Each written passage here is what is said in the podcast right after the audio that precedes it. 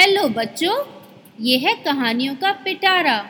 और देखते हैं आज के पिटारे में से कौन सी कहानी निकलती है। तो आज की कहानी है एक बच्चे अयान की, जो बहुत काइंड था और सबकी हेल्प करता था। तो सुने कहानी। एक बार एक बहुत ही प्यारा बच्चा था अयान। अयान बहुत काइंड था और सबकी हेल्प करता था। वो पढ़ाई में भी काफ़ी अच्छा था और रोज़ अपना होमवर्क और बाकी पढ़ाई अच्छे से करता था। पर अयान चल नहीं पाता था। बचपन से ही उसके पैर काम नहीं करते थे। इसलिए वो व्हील चेयर की हेल्प से ही इधर से उधर जा पाता था। इस बात से वो कई बार बहुत सैड हो जाता। जब वो बच्चों को भागते, खेलते देखता तो उसका भी मन करता कि वो भी भाग सकता। उसके मम्मी पापा उसका मन रखने के लिए पूरी कोशिश करते। उसके साथ बोर्ड गेम्स खेलते पजल्स बनाते और वो कंस्ट्रक्शन टॉयज़ भी काफ़ी एंजॉय करता था। पर फिर भी उसका रोज़ का शाम का रूटीन होता था गेट के पास बैठकर बाहर पार्क में खेलते बच्चों को देखना। कभी कभी मम्मी उसे बाहर पार्क में राउंड्स भी लगवा कर आती थी। अयान रोज़ एक बच्चे को देखता जो कि काफ़ी तेज़ भागता था और खूब खेलता था। पर वो काफ़ी बार अयान को सैड सैड दिखता। उसने कई बार सोचा कि वो उस बच्चे को बुलाकर पूछे कि वो इतना सैड क्यों है। एक बार वो बच्चा गेट के बाहर आ रहा था तो उसने अयान को अपनी ओर देखते हुए पाया। तो वो उसकी तरफ़ देखने लगा। अयान ने उसे हाथ से इशारा कर अपने पास आने को कहा। वो बच्चा थोड़ा हिचकिचाया पर फिर भी आ गया। हेलो, अयान ने उससे कहा। तो उसने बस हल्के से सिर हिला दिया।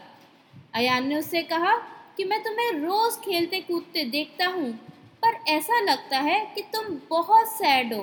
क्या बात है? तुम मुझे बताना चाहोगे? बच्चा ये सब सुनकर भी चुप नीचे देखता हुआ खड़ा रहा। अयान ने फिर बात करने के लिए कहा, मेरा नाम अयान है। तुम्हारा नाम क्या है? उसने धीरे से जवाब दिया, समीर। हेलो समीर, क्या तुम मेरे फ्रेंड बनोगे? ये सुनकर वो बच्चा मुस्कुरा दिया।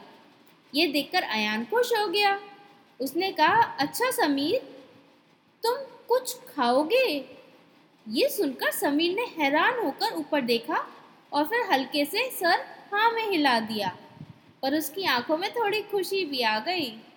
अयान ने मम्मी से दो मैंगोज ले लिए और फिर दोनों ने साथ में बैठकर आम खाए। अयान ने कहा, पता है समीर, मुझे ना आम बहुत पसंद है। इस पर समीर ने भी खुश होते हुए कहा, मुझे भी। अब अयान और समीर रोज शाम को मिलते, बात करते और आम खाते। अयान को बातों में अब पता लग गया था कि समीर के मम्मी पापा नहीं हैं और वो पास के ही एक ऑर्फनेज में रहता था। जो समीर को ज़्यादा खाने पीने को नहीं देते थे और ध्यान भी नहीं रखते थे। पर समीर के कोई और रिश्तेदार नहीं थे जिनके पास वो रह पाता। और इन सब वजह से वो हमेशा थोड़ा दुखी रहता। पर अयान के साथ अब वो खुलकर हंसकर बात करता था।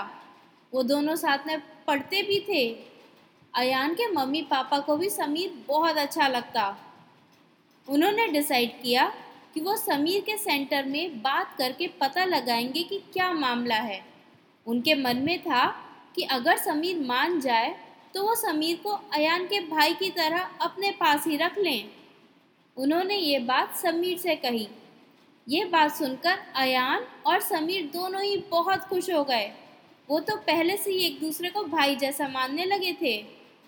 अगले दिन वो लोग समीर के ऑर्फनेज पर बात करने गए। सारे ज़रूरी पेपर वर्क के बाद समीर को अपने साथ अपने घर पर ले आए।